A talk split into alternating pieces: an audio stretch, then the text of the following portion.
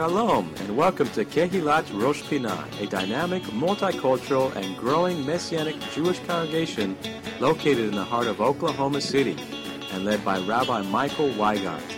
Our goal is to bring you the message of the Word each week from a Jewish perspective and to exalt the Messiah Yeshua as Lord and Savior over all. We are a loving congregation made up of both Jew and Gentile, now one in the Messiah, with Shabbat morning services at ten forty a.m. and various studies throughout the week. Please come and join us next time you are in Oklahoma City. We would love to have you. And now, we hope you enjoyed today's message.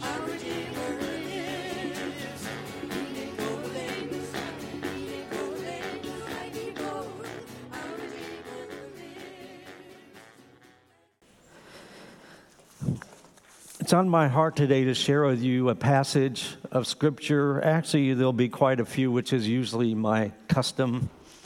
We'll be focusing a lot from the book or the Sefer Yeshayahu, the book of Isaiah the prophet. If you have been noticing in the communique this week, next week, I believe last week also, the Haftorah readings have been from the book of Isaiah. Now, there's the obvious skip in the book of Isaiah, from Isaiah chapter fifty-two, past Isaiah fifty-three, and into Isaiah fifty-four. But the readings have been from Isaiah. And if you, uh, did you bring your scroll of Isaiah with you? Who brought your scroll of Isaiah? All right, well, we have a modern version here, and I hope you have one too. But the passages will be uh, transmitted behind me, projected behind me if you'd like to follow along. Speaking of Isaiah, the Hebrew word for someone like Isaiah or Jeremiah or Hosea or Micah or Malachi is the Hebrew word is navi, which means a prophet, or neviah for uh, Huldah and other prophetesses. In the prophetic word that we read in Scripture, some have calculated that the largest percentage of Scripture is actually related to the prophetic. Now, I didn't say pathetic, I said prophetic. It's related to the prophetic. And prophecy can include a lot of things. How many of you appreciate the messianic prophecies, those prophecies that point us to Yeshua? They're uh, accounted to be over three hundred of those. Many of those are repeated in the Brit Hadashah, the New Covenant. In one of the apostles, he's known as Kepha, Cephas, Peter, he said this in chapter one of First Peter. He seemed to be aware, as he mentions in his book, he seemed to be aware of salvation. Obviously, he was a disciple, a talmid, a shaliach of Yeshua the Messiah. He was aware of salvation. He points out that the prophets were aware of grace. And he also points out that they, particularly Isaiah the prophet, was aware of the sufferings and the glories that were to follow those sufferings. And isn't that exactly what happened with Yeshua? He was placed in the grave, he rose on the third day, and he was transferred, or we call it, he was resurrected beyond, or he ascended to his glory at the right hand of power on high. In First Peter chapter one, verse ten, this is what Peter describes in speaking of the prophets, and a major one of those prophets is Isaiah. Of this salvation, the prophets have inquired and searched carefully. I just want to stop there for a moment. When you read your Bible, are you inquiring? Are you searching carefully what you're reading? I know some of us have reading programs that we use. The goal of the reading program, one of them is to get through all that we're supposed to read. But there's a deeper goal, and a more important goal is for what we read to actually have impact upon us. Uh, we call it application, that it would be applied to us. And it also can be convenient to read a passage of Scripture and to think. Wives to think, I wish my husband would read this. And husbands to think, I wish my wife would read this. Parents to think that of children, or we to think that of our neighbors. But we want to make sure that we are inquiring and searching carefully the scripture as we read it. Some of us are slow readers. I'm one of those. I like to read. If I don't understand what it's saying, I like to go back and read it again. And you know what happens? Sometimes I have to read it again and again and again until I feel like I have a sense of what the text is trying to say, not to you or to anyone else, but to me. That's called application, applying the scripture to our lives. Of this salvation, the prophets have inquired and searched carefully, the New King James Version states it, who prophesied of the grace that would come to you, searching what or what manner of time the Spirit of Messiah, Ruach Mashiach, the Spirit of Messiah who was in them, was indicating when he testified beforehand the sufferings of Messiah and the glories that would follow.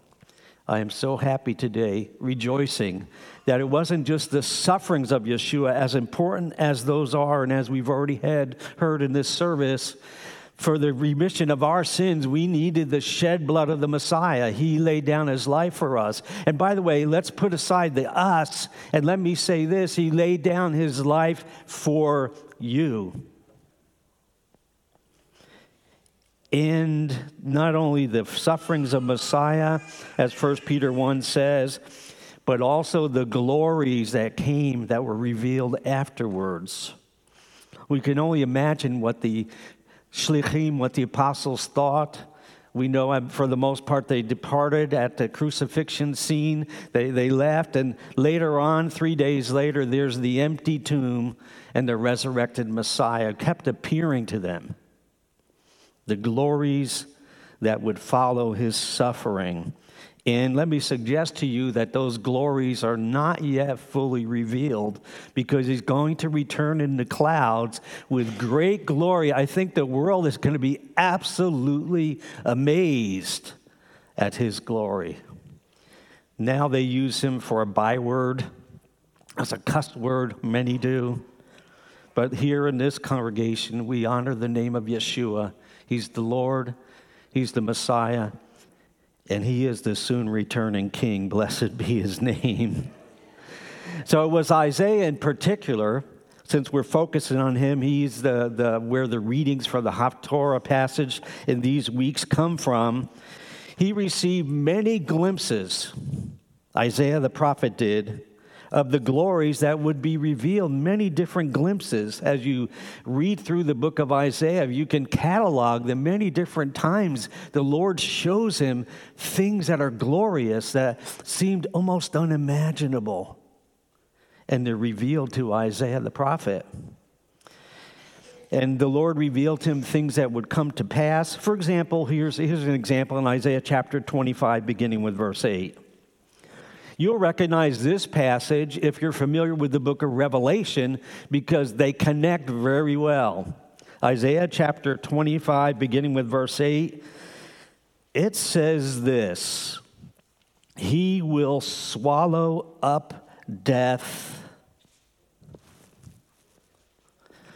forever. I love that, don't you? He will swallow up death forever. This is something that was revealed to Isaiah the prophet.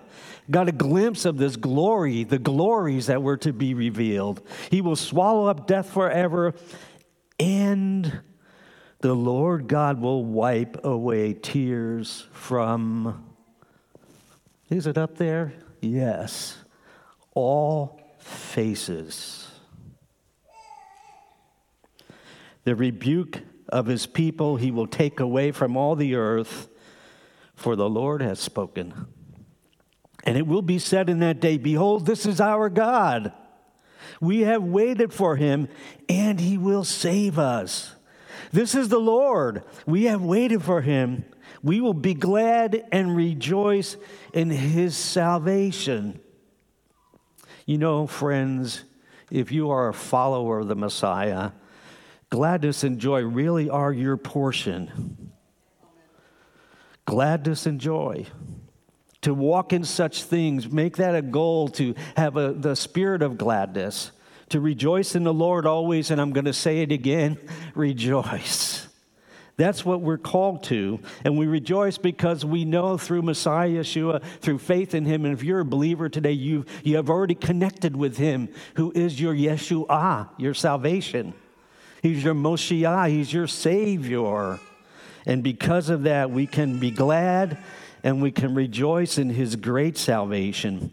Now, that wasn't the only thing Isaiah said that revealed some of the glories of the Messiah. In Isaiah chapter sixty-six, verse eighteen, at the very end of the book, you realize Isaiah has sixty-six chapters. At the end, towards the end of the book of Yeshayahu, Isaiah, it says this, "For I know their works and their thoughts. It shall be that I will gather all nations and tongues, and they shall come and what? See my glory, says the Lord." Now, how many nations are all nations? The answer is all.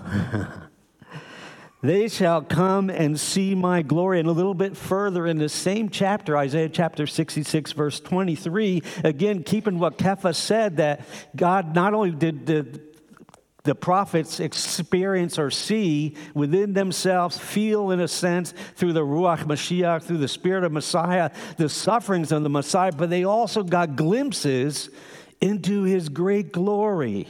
The glory of the Lord shall be revealed, as Isaiah says. In Isaiah chapter sixty-six, verse twenty-three, it says, "And it shall come to pass from one new moon to the to another, from Chodesh leChodesh, and from one Shabbat to another, Yavo chol basar lishtachavot lefanai," it says, "all flesh shall come to worship before me," says the Lord. Now, I don't know how your biblical inter- interpretation works, but there's a quite a few alls that we're using here in these passages. This total inclusion, all flesh shall come to worship before me, says the Lord. In other passages, Isaiah, and also repeated in Philippians, it says that every knee shall bow and every tongue shall confess that Yeshua is the Lord. Every knee will bow, every tongue will confess. He is the Lord. I hope today that that every part includes you today, that he is your Lord, that your tongue is confessing, you're speaking of him, that your heart is aligning, aligning with him. And I know we go, we have to work out our salvation, but your heart is aligned with your Messiah. Your heart is aligned with your Lord, that you, your daily work, as you go to your daily work, that you're aligned with the Lord. As you go to your place of study, you're aligned with the Lord. That both your speech and your heart attitudes are aligned with the Lord. We call that, when a person lives like that, that person is a servant of the Lord. That's who they're serving, with their speech, with their actions. Now, there's much more we could say about Isaiah. We'll go back to him in just a few minutes here in this message, because he, he was a lot was revealed to him. But I must say the visions the prophet Isaiah saw and that he wrote down in passages like we just read, to me, they're wonderfully encouraging. All tears will be wiped away from all faces. That's encouraging to me. Death will be swallowed up forever. I don't know about you, but that's encouraging to me. Sadly, though, sadly, and I sincerely mean it when I say sadly, many in our society now, and not just ours, but across the globe, they have lost their way in life. There are many reasons why, and this is not a message about that. Perhaps someday we will do a message why so many people lose their way. But they lost their way in life. And in some cases, they have just rejected outright the claims of Yeshua. In other cases, they never really knew the way to begin with, so it's hard for them. They need you or me to help them, to point them to him who is the way, the truth, and the life, Yeshua, Jesus, the Messiah. And in many places I've noticed, and maybe you have too, and I hope that if you have, that you've been able to be a positive voice to individuals that I'm going to describe, but I've seen many people who just seem to be losing hope. They're losing hope. They feel like, well, it's it's all useless. I mean, what's going to be the final result of all this? There was a saying, and I don't mean this in a crass way, but going to hell in a has, hand, handbasket is how they, they, they view the life and the world and society. And as they've lost hope, they've discarded their future in many ways. They've given it over their future for temporary pleasures, which will never fully satisfy. That's why they're called temporary pleasures. They don't really satisfy. They're momentary pleasures. They've opted to live selfishly rather than selflessly. Selfishly instead of self selflessly. Oftentimes choosing to do evil instead of choosing to do good. Do you know you can choose to do good by God's grace and his empowerment? You can make the right choices in life. And when you make the right choices, you have the right results that stop to pop up. How many of you have noticed that in your own life? When you started making right choices with your life, right choices as God deems right choices. Change comes. You start going in a different direction in life. You you turn away perhaps from the things that used to draw you, attract you, and hold you like glue. And instead, you want your heart to be connected to the Lord like glue. You want to be there with him. And to some of the things that I'm saying now, to those who have lost their way, some by choice, others that's happened to them, they lost their way, that what I'm saying now doesn't really appeal to them. It should. Because ultimately, there is a judge. He's the judge of all mankind. I say that as we're in the month of Elul. Those of you familiar with the Hebrew calendar, when the Hebrew calendar month of Elul, it's a time of introspection. It's a time of preparation for that which is coming, which Roy went over in the announcements. Yom Teruah, Rosh Hashanah, Yom HaKippurim, Yom Kippur, the Day of Atonement, Chag Sukkot, the Feast of Tabernacles. All that points us increasingly towards Yeshua as our Messiah, the Lord. But so many have lost their way, and some are just out and out opting for rebellion and lawlessness as a modus operandi, as a means of operation, a mode of operation in their life. They're just rebellious and choose lawlessness rather than choosing obedience to the Lord and fear of the Lord and his word, reverence for him. They ransom their eternal future, and unless something happens, the outcome, the outlook is not good. Now, I'm here to suggest to you today, in fact, not suggest, to advocate strongly that if that's where you're at, you're at a place where you feel a little bit hopeless, turn to him who is the living hope, Yeshua the Messiah. Ask him for deepened measures of the Holy Spirit in your life.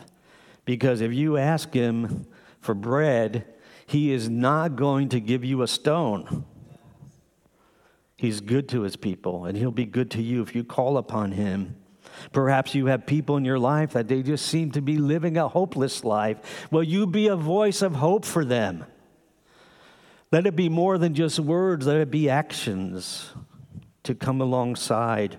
How many of you can honestly say that someone came alongside of you in your life and helped you walk the way I can? I owe so much to certain individuals in my life when I first came to the Lord, because they came alongside of me, and I was very rebellious. You don't even want to know. But so many are ransoming their eternal future. And we have the answer in Messiah Yeshua. He is the way. He's their way, even as he's our way. But if our gospel, our good news, our message is hidden, it's hidden from those who are perishing. We recognize each other as believers, but for those who are perishing and we withhold the good news of Messiah, it's hidden from them, the very word that can save them. And I want to I want to say this to you. Please hear this. Don't always look for immediate results. That's the American way. Fast food. But trust God for the increase. Speak the word and trust Him for the increase. You may never see it. God will respond. His word does not return unto Him void, but it accomplishes that which He purposes. Again, I'm quoting from Isaiah chapter fifty-five. Speaking of Isaiah, from the very first chapter of the book of Isaiah, if you look at the, an overview of the book of Isaiah, you find in a unique way in the book of Yeshayahu, in the book of Isaiah, you find in a unique way that spiritual lines are drawn in the sand by the Lord. He draws lines in the sand, if you're familiar with that idea. For example, in Isaiah chapter one, oft-quoted verses nineteen and twenty, he says this, if you are willing and obedient and obey, you will eat the good of the land. There's a principle there. It's called what uh, some called it the principle of sowing and reaping. In this case, sowing is S O W I N G, not with a needle and thread. The principle of sowing and reaping. If you are willing and you obey, well, what do you reap? Torah is very clear about this, especially in Sefer Devarim, the book of Deuteronomy, that we're to do what's right in the sight of the Lord. If we obey the Lord, then what comes? Blessing. If we don't obey the Lord, what comes? The opposite of blessing. I spoke about that several weeks ago. Isaiah one nineteen, if you are willing and obey and obedient, you will eat the good of the land. But please, friends, don't just stop at that verse. Look at the next one. But if you refuse and rebel, you will be devoured with the sword. I don't know the picture you get, and don't think about it too long, but it's certainly not the same idea as eating the good of the land. It's an antithetical statement. It's almost the opposite. If you are willing and you obey the Lord, you'll eat the good of the land. But if you refuse, rebel, you will be devoured with the sword. And it's so important, the very next phrase. For the mouth of Adonai, the mouth of the Lord has spoken. In other words, this is not just Isaiah's idea. And he continually, in the book of Yeshayahu, Isaiah, he continually says, for the mouth of the Lord has spoken. The mouth of the Lord says. So that people wouldn't think it was just him speaking. It's one thing when a person speaks. Friends, fasten your seatbelts. It's another thing when God speaks. Who's going to refute him? Who's going to dispute him? He's the Lord. And his word is forever settled in heaven. As Yeshua stated it, heaven and earth may pass away, but my words will not pass away. And sprinkled among the hard words that Isaiah gave, and there are many in the sixty-six chapters, again, to repeat, there were glimpses, glimpses of the Lord and the Lord's glory that he was given to, to mix that up some. He saw both sides of it. He saw the society around him crumbling, and he was he rose up by God. He was risen up by God to be a voice to that society. Friends, you are a prophetic voice in this society for the Messiah. Don't hold your peace. Don't be ashamed of him in this evil, adulterous society. Speak up. It's better to reject, be rejected by man than be rejected by the Lord. It's much better to be rejected by human beings. It's not pleasant. How many of you have actually experienced rejection because of your faith? It's one of the first things I experienced. I lost all my friends. I was too much talking to them about the Lord. Anyone else go through that? I want to talk with you later if you have. Thank you, Ernie. Ernie and I will talk later. But yeah, it's better to be rejected by human beings than be rejected by the Almighty One, because you're refusing to obey, because you're not willing. Now, many don't seem to realize that Yeshua is there for them, and we need to tell them that he ever lives and makes intercession for them. We need to let them know that through his shed blood, their sins can be forgiven. The remission of sins, it's called theologically. We need to let them know that this is not just a fanciful idea, but this very one who laid down his life for us, who rose from the dead and ascended on high, is coming back again, and it may be at any time. And please don't think you have that figured out, because you don't. It could be at any time. I backtrack from all that I was taught in Bible colleges, where it was all figured out, and the system was all worked out. They, they had it down. Received a communication recently, and the person said that they had the, the key now. They understood all of prophecy now. And I'm kind of downplaying what they said, but they have figured out all of prophecy. Man, a Shevitz, that's a big statement. Please don't be like that. Isaiah wasn't like that, not at all. Actually, let's look at his calling. It's in Isaiah chapter six, beginning with verse one. It's one of those unusual books where the calling is six chapters in. You could actually reverse it and put it as chapter one, but it seemed like theologically, or as far as uh, the Lord was concerned, he wanted to lay the lines in the sand, or place those lines in the sand in chapter one of Isaiah. If you're willing and obedient, you're going to eat the good of the land. If you refuse and rebel, the sword awaits you. In other words, the consequences will be good. But here's Isaiah's calling. You're probably very familiar with it. It gives us a biblical date. Not in the type of dates that we use here, where, you know, September tenth, twenty twenty-two. That's not the date that's given there.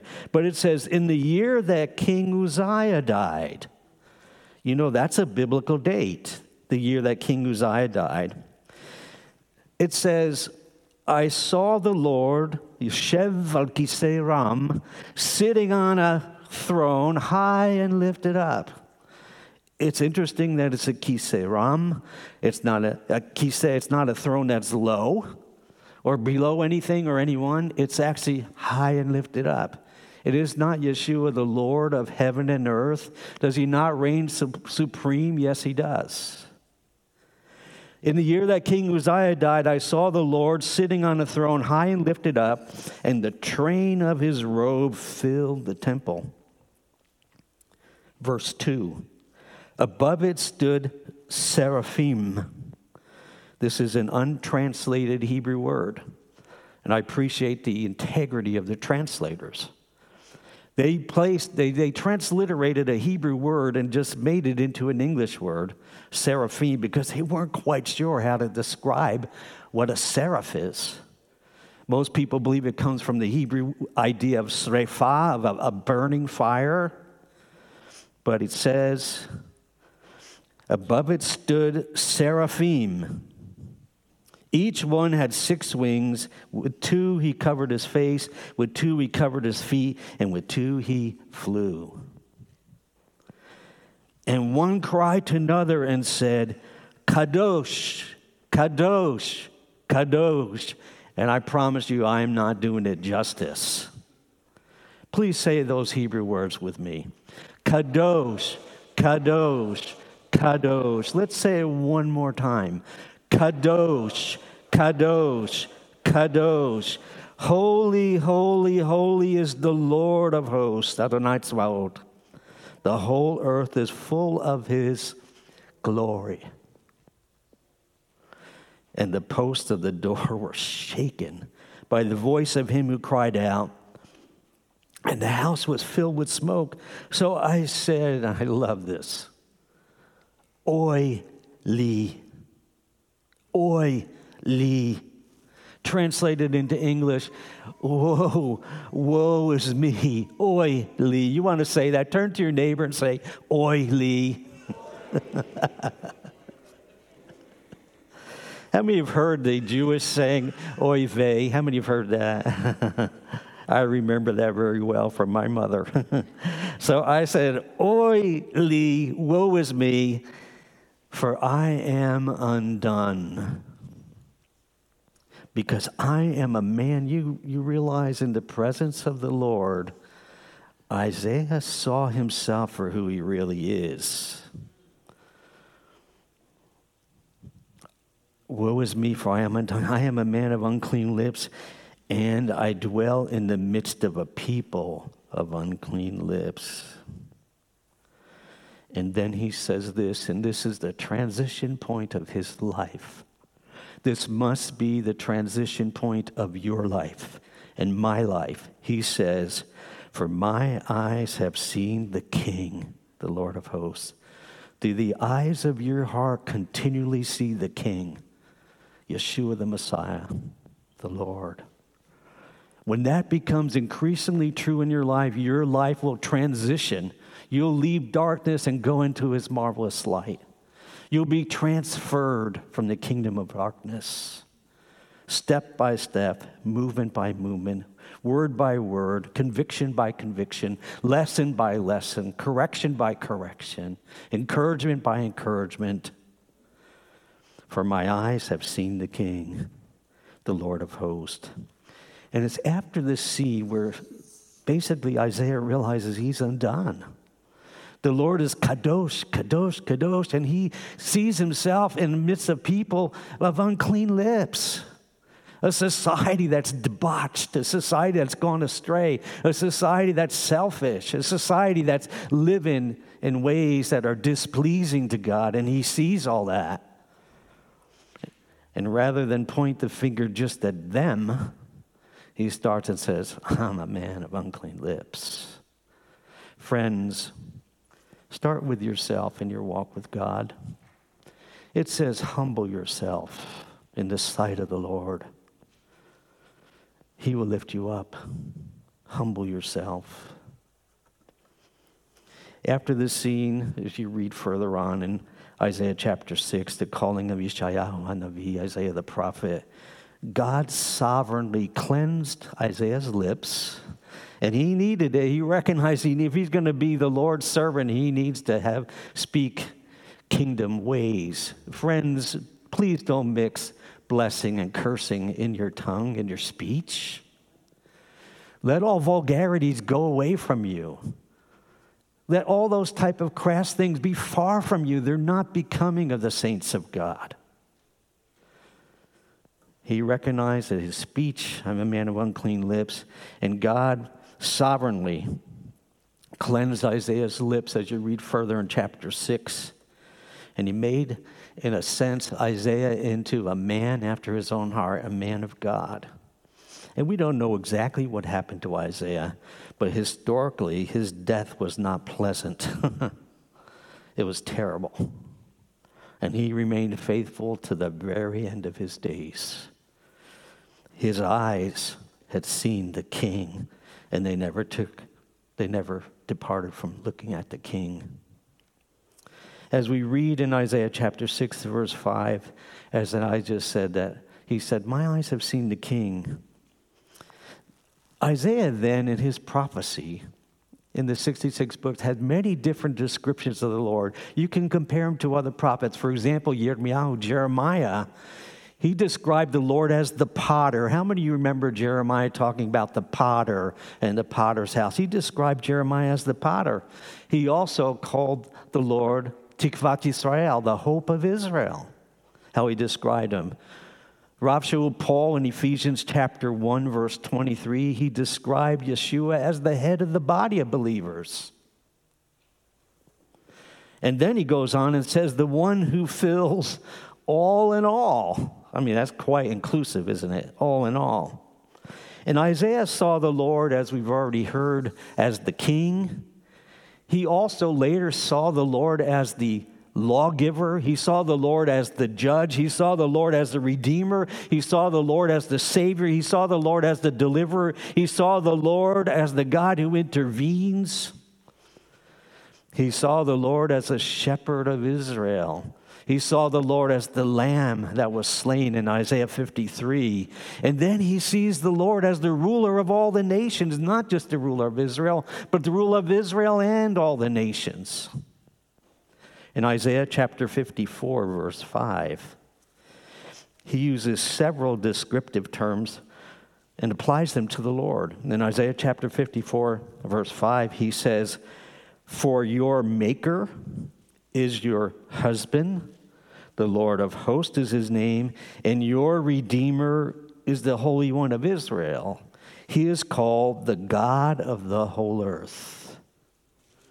So Isaiah recognized that the Lord was, is our maker. He recognized that.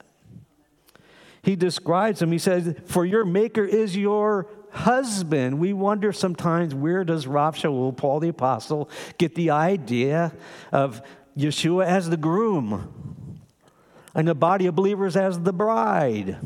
This is something that popped up in the book of Ephesians. Rav Shaul, Paul the Apostle, was a Pharisee of Pharisees. He knew the Torah, he knew the Nevi'im, the prophets, and he knew the Ketuvim, the writings. And he knew that Israel is often described as the bride of the Lord. And in this case, Isaiah says, "For your maker is your husband," Baal, your husband. He's the one who knows us well, our husband, so to say. He's the one who knows us well. He knows what we're all about, and we must have an ongoing, deep relationship with him, our husband, as the bride of Messiah.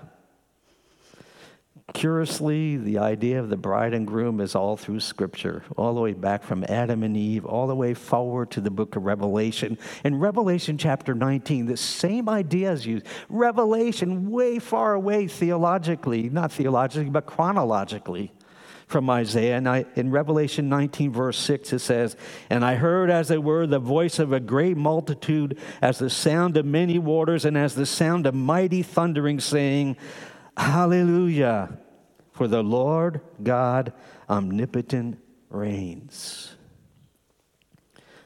Next statement. When you really know he reigns, catch the next statement. "Let us be glad and rejoice and give him glory." Gladness, rejoicing, and glorification. Let us be glad and rejoice and give him glory. And then there is this allusion, "For the marriage of the Lamb has come, and his wife has made herself ready. And to her it was granted to be arrayed," how? "In fine linen, clean and bright. For the fine linen is" what? "The righteous acts of the saints," the believers. What are you wearing today? Are you clothed in fine linen? Fine linen, which is the righteous acts of the believers. And every time you do a righteous act before the Lord, for his glory, not for your glorification. Every time you do that, it's like you're putting more threads on you. And they're not dirty shmatas, rags. But he, you're putting clean white linen on yourself. Be clothed with the Messiah. Let him be your righteousness. Be clothed with him. The fine linen is the righteous acts of the saints. The Lord wants his people, above all, to be, to be in a pure relationship with him. You know, Second Corinthians eleven is quite, um, how would I say, illuminating verses, beginning with verse one.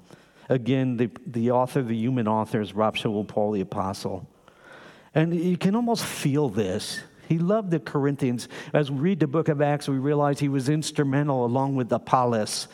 These two Jewish men were instrumental in the raising up of the community in Corinth.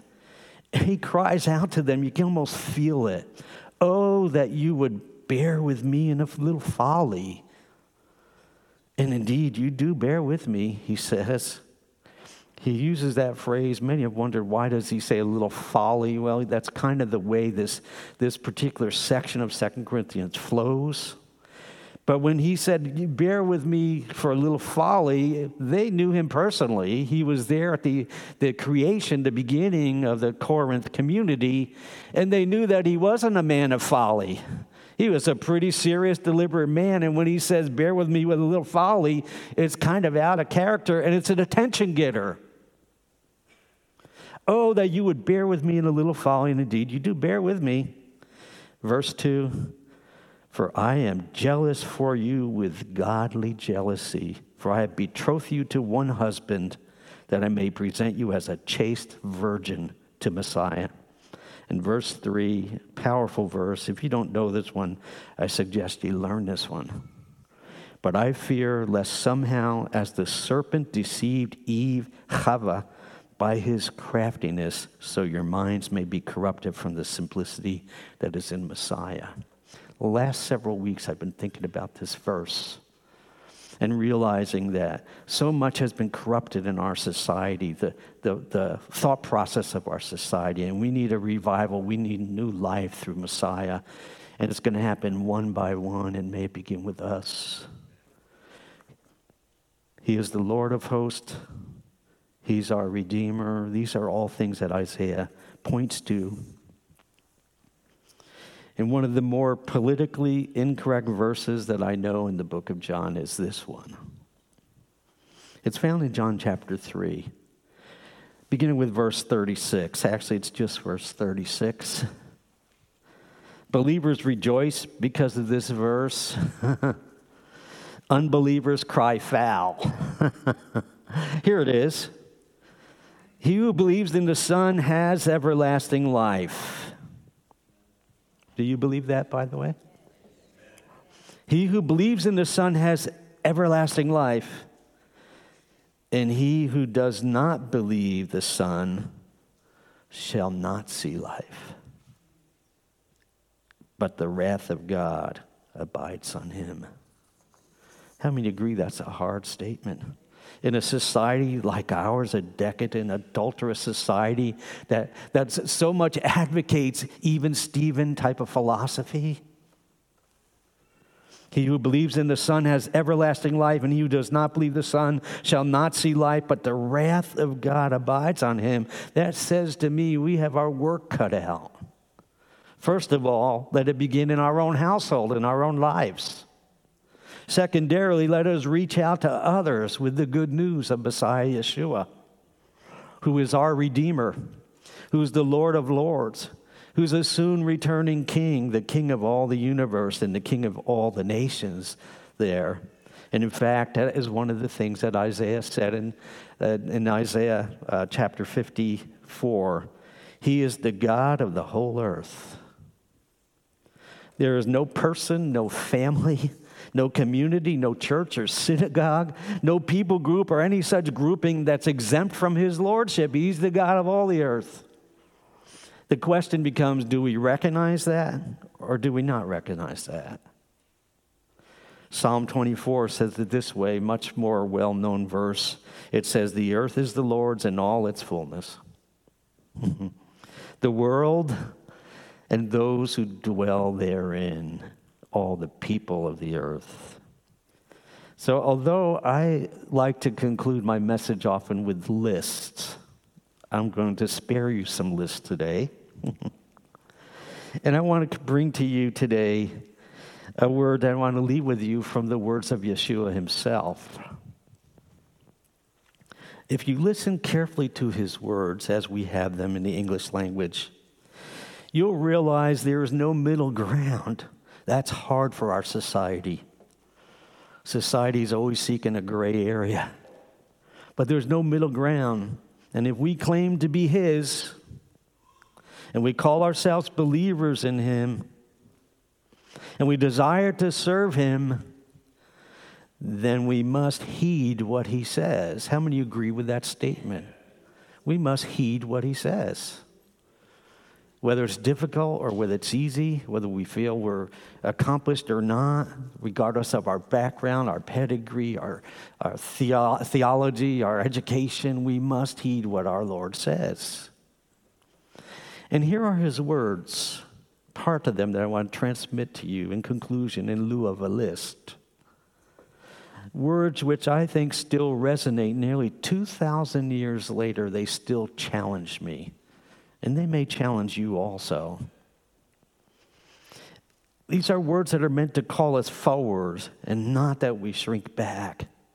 And I'm referencing Luke chapter nine, verse twenty-three. Yeshua was saying to everyone, first of all, who's he saying it to? Everybody. Now, there is a tendency sometimes when human beings to think, well, that doesn't apply to me. It's good for them over there, yeah, it doesn't apply to me. And the statement's very clear. Yeshua was saying to everyone, and it's even more, I think, emphasized in the next idea, if anyone wants to follow me, he must deny himself. What's the first thing he said? He must deny himself. Put your selfish ways aside. Stop putting yourself first. Must deny himself. Take up his cross. How often? Every day. Please don't be a Shabbat believer only. We must be seven days a week believers. Even if it's tough, and there are valleys and there are mountains we face. Some of you may have even had a valley and a mountain already today in the few hours of daylight. Take up his cross every day. And then he says this, only two words, follow me, he said. Let's make sure he's the very center of our existence, of our home life, of our family worship, of our individual pursuits, that he's the very center. If anyone wants to follow me, Yeshua said, he must deny himself, take up his cross every day, and follow me. Now, to me, Dayenu, that's enough right there for all of us. Yet he continued on. This is repeated in the other Gospels, or a very similar phrase here. For whoever wants to save his life will lose it. We think we're really uh, grabbing hold of life. Actually, you're losing the real life. If you're living a soul life, if you're living for yourself, that's not real living. Whoever wants to save his life will lose it, but whoever loses his life for my sake will save it. And then verse twenty-five, I believe, has struck me for decades, and it probably has you also if you've been a believer for a while.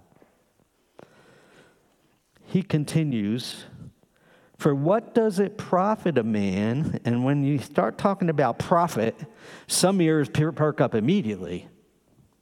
And he uses this term here, translated to the English, for what does it profit a man if he gains the whole world but loses or forfeits himself? One translation says his soul, his own soul. How profitable is that to you if you lose everything, your own being? And then verse twenty-six is challenging. I hope you agree with me. In fact, I think you will. He said this two thousand years ago in that generation, before the World Wide Web, before all that we have going on here, before pornography, before all this stuff. He says, for whoever is ashamed of me and my words. Notice he doesn't just say me. He says me and my words, what I stand for, what I'm teaching, what I'm advocating. Whoever's ashamed of me and my words, the Son of Man, which is a veiled reference to himself, highly prophetic statement used in the book of Daniel, Ben Adam, the Son of Man will be ashamed of him when he comes in his glory and the glory of the Father and the holy angels. I know these are sobering verses to leave us, leave us here today with. But I want to encourage you, as we're entering towards the high holy days, as we're in the month of Elul, really take inventory. Not of your neighbor's life, or point the finger that direction. And not to be so self-critical of yourself that you can't lift your head up. But take honest inventory of your walk with the Lord. Are you really walking with Him? Are you really there with Him? I'll read through this to conclude without any comments. Luke nine, verse twenty-three. Yeshua was saying to everyone, if anyone wants to follow me, he must deny himself, take up his cross every day, the tree execution stake, and follow me. For whoever wants to save his life will lose it, but whoever loses his life for my sake will save it. For what does it profit a man if he gains the whole world, but loses or forfeits himself? For whoever is ashamed of me and my words, the Son of Man will be ashamed of him when he comes in his glory and the glory of the Father and the holy angels. Would you please pray with me? How we praise you this day, O Lord. Ein kamocha b'shamayim u'va'aretz. There's no one like unto you in the heavens and the earth. Thank you for the mercy you've extended through your holy Son, Yeshua, our Messiah, that you have given us the opportunity through his shed blood to access your throne of grace. And Lord, I pray for each individual, everyone hearing these words, that, O Lord, you would shower your grace upon each person, each married couple, each family, each child. Lord, that your name would be exalted. Lord, we lift up our nation to you, and we pray for the moving of your Ruach HaKodesh, your Holy Spirit, throughout this land. You have surprised us many times, Lord, the people that you have used to bring about your purposes,